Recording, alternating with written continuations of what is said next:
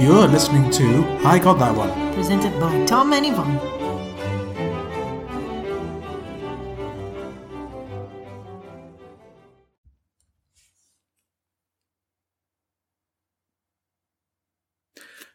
You know, when the Queen passed, I was under the impression that it wasn't really going to affect our lives because, you know, we don't live in the country anymore. We don't really interact with that many Brits outside of my family. So I thought, yeah, th- this is not really going to affect me. And then they had the temerity to move University Challenger half an hour early. Oh my goodness, the world ended, I think, at that moment. it just messed with my internal clock like you wouldn't believe. And the worst part is, is that for some reason there it was. wasn't, it wasn't even a 30 minute delay, it was like 38 minute delay.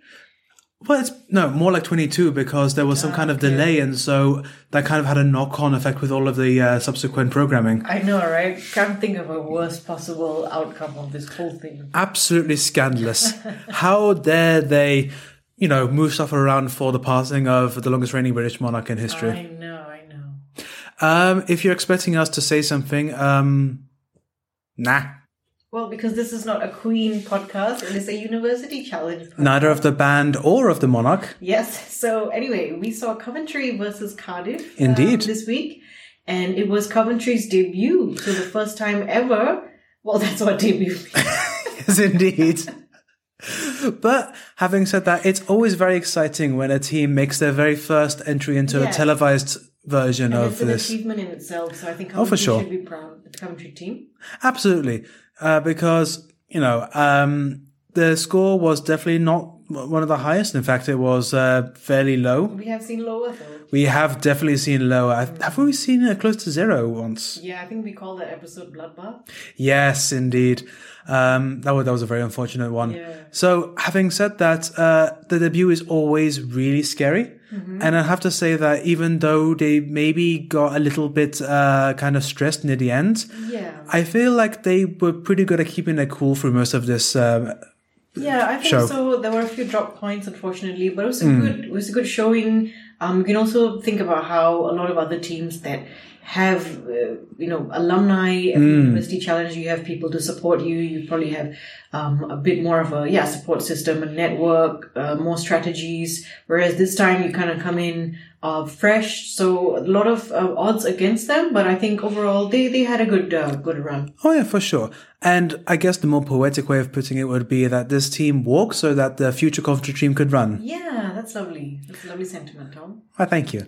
Um, so yeah, let's just quickly talk about uh, the makeup of the Coventry team. Actually, we should talk about just in general. We had two uh, journalism degrees Yeah, this time exactly. around. Mm-hmm. So Barati doing automotive journalism, and then Wimper is from Cardiff doing news journalism. But which, by the way, I want to talk about what automotive journalism is. It seems like a very, very specific degree. It does, right? I mean, maybe it in- involves some kind of mechanical understanding of automotive stuff. yeah, or maybe even business trends around automotive vehicles. Yes. I wonder if that extends to planes and other non-car vehicles. I mean, you might be right. Uh, I don't know. Uh, Well, potentially. according to Google, um, automo- automotives or automobiles um, refer to more than just cars and trucks, but also planes, um, motorbikes, and so on.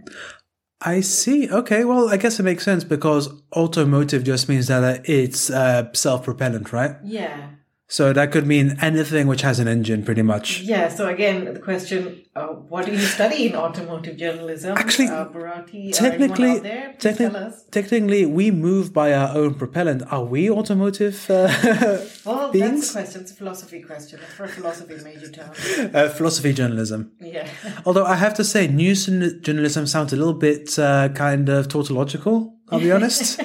It does, right? So again, Whimpers, if you're out there listening, please tell us what you do. It's it's we're, what do you do? we're very fascinated by these degrees. But anyway, moving on. Yes. Um, for the rest of the Coventry team, I actually thought the rest of their degrees were really interesting. We had Harrod doing a PhD in ancient Greek. I Mm-hmm. mean, speaking of tell us about your degree, I mean, tell us about this one. This one's Yes. Mm. incredible. What's your thesis about? Um, we'd actually love to hear that. And then we had Goyle doing English Lit, Yep. and then Whiting doing Environment Management and Sustainability.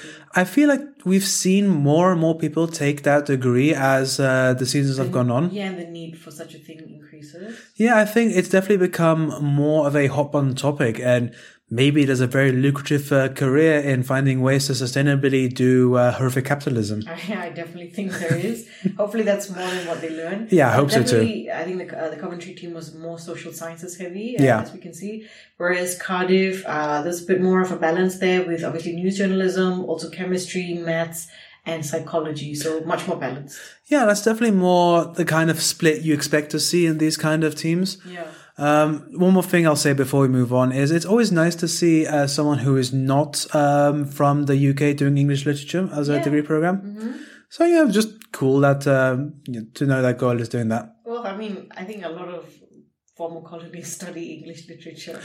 Yeah. Standard GCSE. Yeah, yeah, y- y- mm, yeah. Let, let, Okay. let's move Alright. on from this very uncomfortable revelation. All right. So, what did you think about the cohesion of the teams?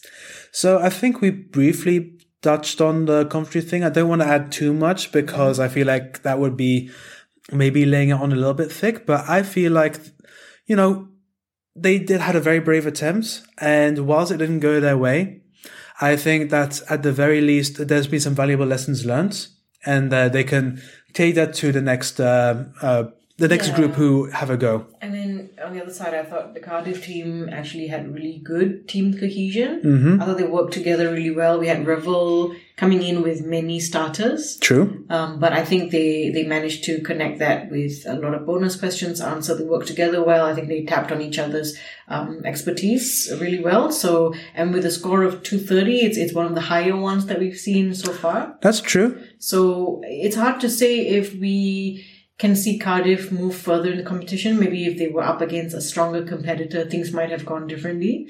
So again, these are these are things that you just have to see over time. Yeah, these are hypotheticals.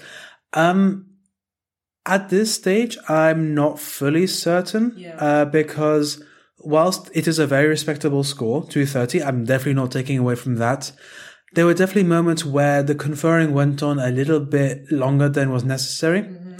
And at least once they talked themselves out of uh, getting the correct answer. Right, because they, they said it just too late, just when Paxman. Yes, that was a It's all thing. right now. Yeah, I feel like uh, Paxman was getting a little bit annoyed with that team Yeah, near the yeah. Mm-hmm. end, uh, which is a shame. Uh, although it's kind of nice to see uh, kind of the shadow of uh, old Paxman when he was absolutely ruthless to the teams, Yeah. Mm-hmm. which is only actually a few short years ago because he was pretty cutthroat with uh, the uh, Imperial team when Brandon was I on it. remember that, I remember that. Um, but yeah, uh, other than that, I think that there was a nice spread of buzzes Yeah. uh, from all four of them. They definitely had very clear lines of communication, even if maybe they took a little bit too long. And maybe Revel could stand to be a little bit more kind of decisive on what is going to be the answer they give. Yeah, I mean, this is all matter of practice. We've Exactly. seen so many teams um, get better throughout their run on University Challenge, so you never know. Exactly. Having seen so many teams over the years, we can definitely see teams where there's definitely a chance of getting severe improvements and others where maybe they kind of have a really strong opening, but then they can't capitalize on the, in the next round. Yeah. Mm-hmm. So it really could go either way. Yeah, it could, as, as always does, and we Absolutely. don't know what we're talking about. Oh yeah. We've made it abundantly clear. We are just two moderately intelligent people with a little bit more free time than is probably healthy talking about uh, a very, yes. um, so, what kind of uh, what questions did you like? So I have to say, uh, your boy did enjoy the round on the Legend of Zelda titles. Oh, of course, you did. Despite, and this is maybe interesting for uh, you, I've never played a single Legend of Zelda game. But I guess it's one of those games that are everywhere, right? My first introduction to Zelda was on a plane. Those the entertainment section on the little screen that you get on your plane. Really? Yeah, Which airline was this? just various airlines. Various airlines and Nintendo licenses. Yeah, I mean, you have the, the film section, films, TV shows, and then you have entertainment. Yeah, And then there were games like that.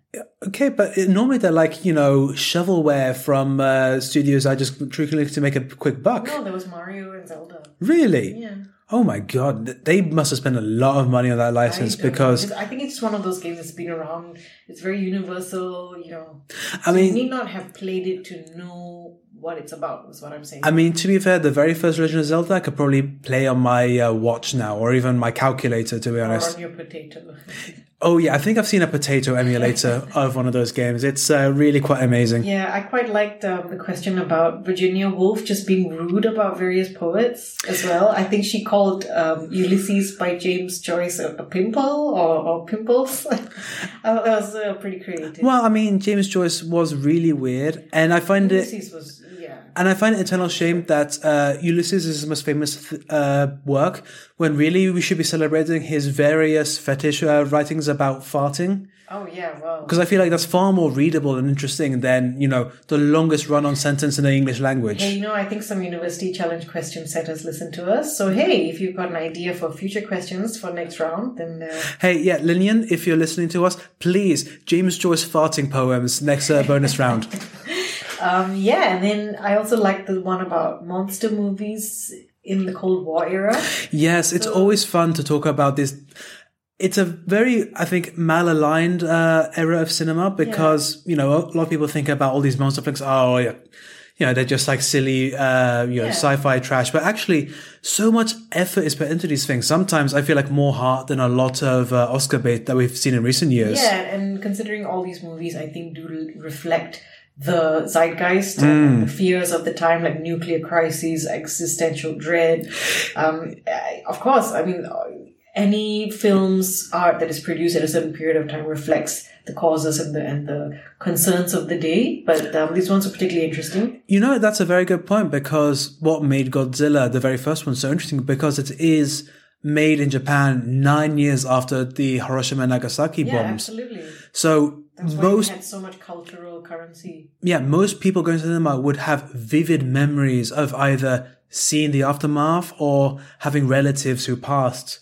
Or if you're that one poor guy who was in both c- cities, uh, yeah, there's this one guy who, uh, yeah, was in Hiroshima, managed to escape and went to Nagasaki to recover. Oh wow, I mean, tragic. it is tragic and it's horrible, and I apologize for laughing, but it's just I know. Just you know what are when- the odds? What are the chances? when tra- tragedy becomes so obscene, it becomes funny because you have This- to. This is how we cope.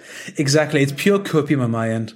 Yeah, and it's kind of like how um, zombie movies are more popular during Democrat presidents in the US, and then no, No, it's the other way around right, because zombie movies are more popular during Republican presidencies, and vampire movies are more popular during Repub- uh, Democrat, Democrat. presidents. it's because often movies kind of reflect a kind of push against cultural mores. yeah, Usually, the exception being after 9 11 when everything became stupidly patriotic for the next 10 years yeah. because, you know, America lost its mind. Rightfully so, maybe, but, just you know, related to cultural mores in some For way, sure. positively or negatively. absolutely. Um, yeah, any other questions? Um, I mean, we have to mention the music round, obviously, because Oh, yeah, thanks. um, Next.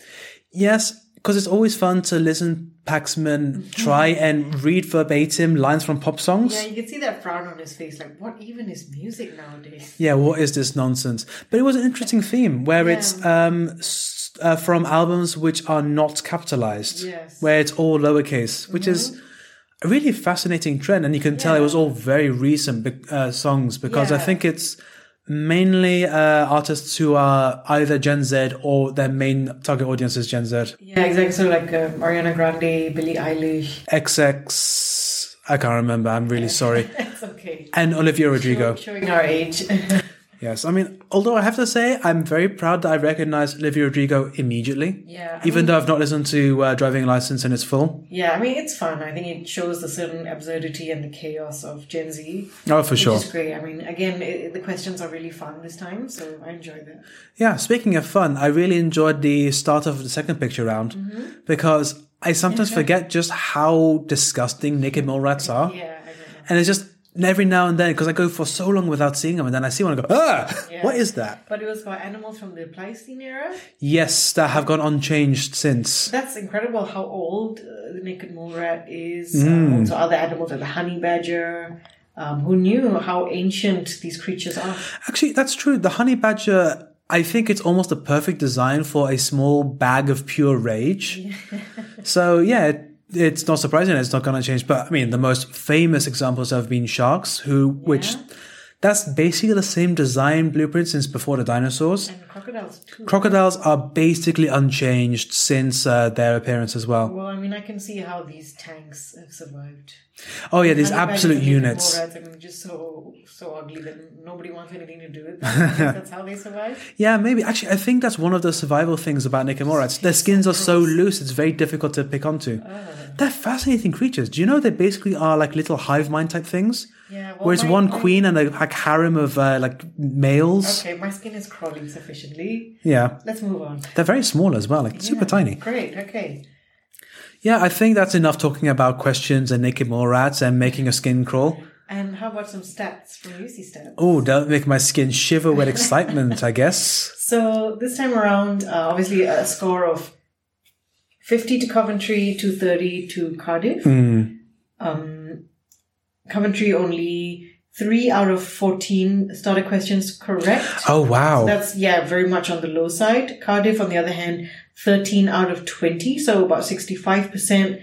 Um, that's actually on, on, on one of the, the high sides. Yeah. Uh, teams that t- go on to do really well get something in the range of 60%. Yeah, Um, in terms of bonuses, actually, Coventry did pretty well, six out of nine. that's pretty good, yeah. Um, and then C- Cardiff, 20 out of 39. So in terms of just percentage of questions, Coventry did slightly well. It's just that they, they had a lot of drop points and not many starters to go on. Yeah, that's the thing. That's why it's important to always look at you know the actual numbers as well as the statistics because if you look at it and go, oh my god, uh, Coventry had a sixty uh, percent plus uh, rate on their bonus questions. Well, yeah, they've not didn't have a lot of chances otherwise. exactly. But they, they did manage to capitalize uh, where they could, so that was pretty good.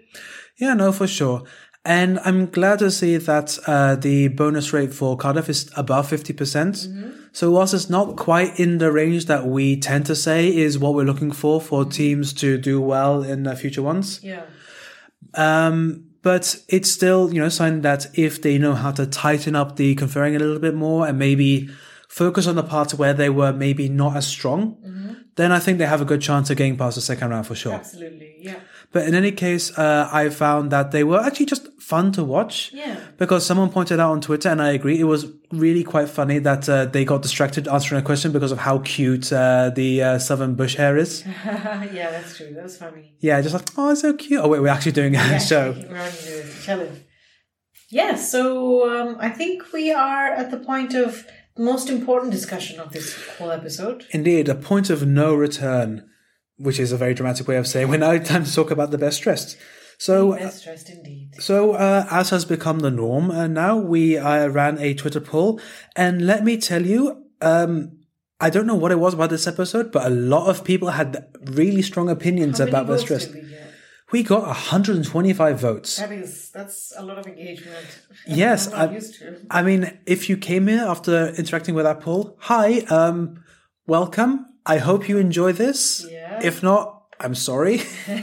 um, but yeah, um, I'm not going to talk about say what the uh, what the poll says. Let's first do our uh, traditional countdown and then say Alright. which one we went for. All right, on the count of three, one, two, three. Revel. Bothwell Western. Oh wow! Wow.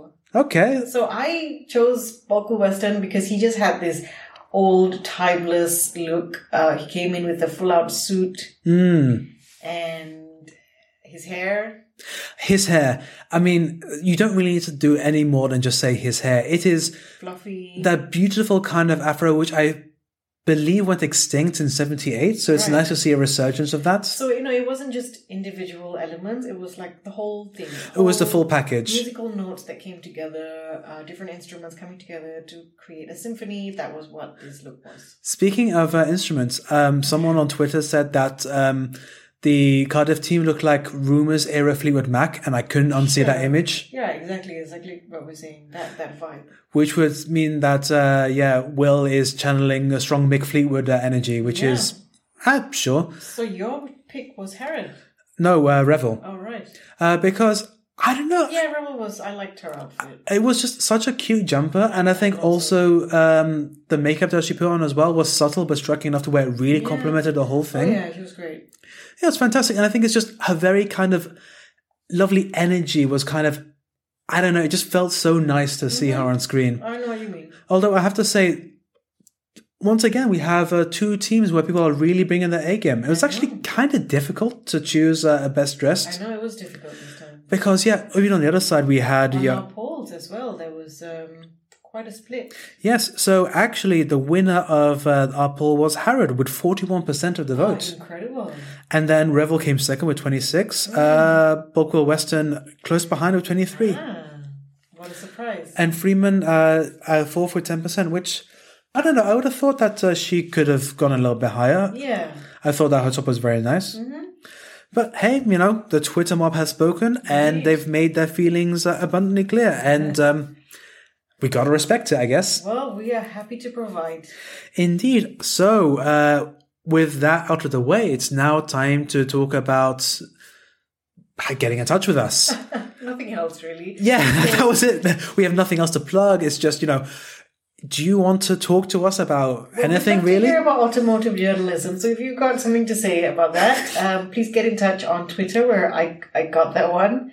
Or you can even drop us an email at igtopodcast at gmail.com. Yes, um, yeah, send us any uh, kind of thoughts, questions, opinions. No death threats, please. Yeah, we'd rather not. Um, if you are currently taking part, as always, we'd love to, uh, you know, hear from you.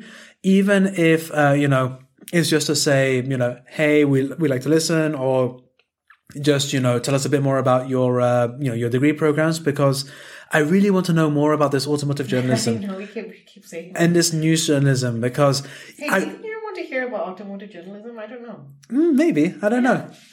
Yes. So, do you think automotive journalism covers just cars? I think it's time to wrap this up. So until next time, It's goodbye from me. and goodbye from me. But is it just cars though?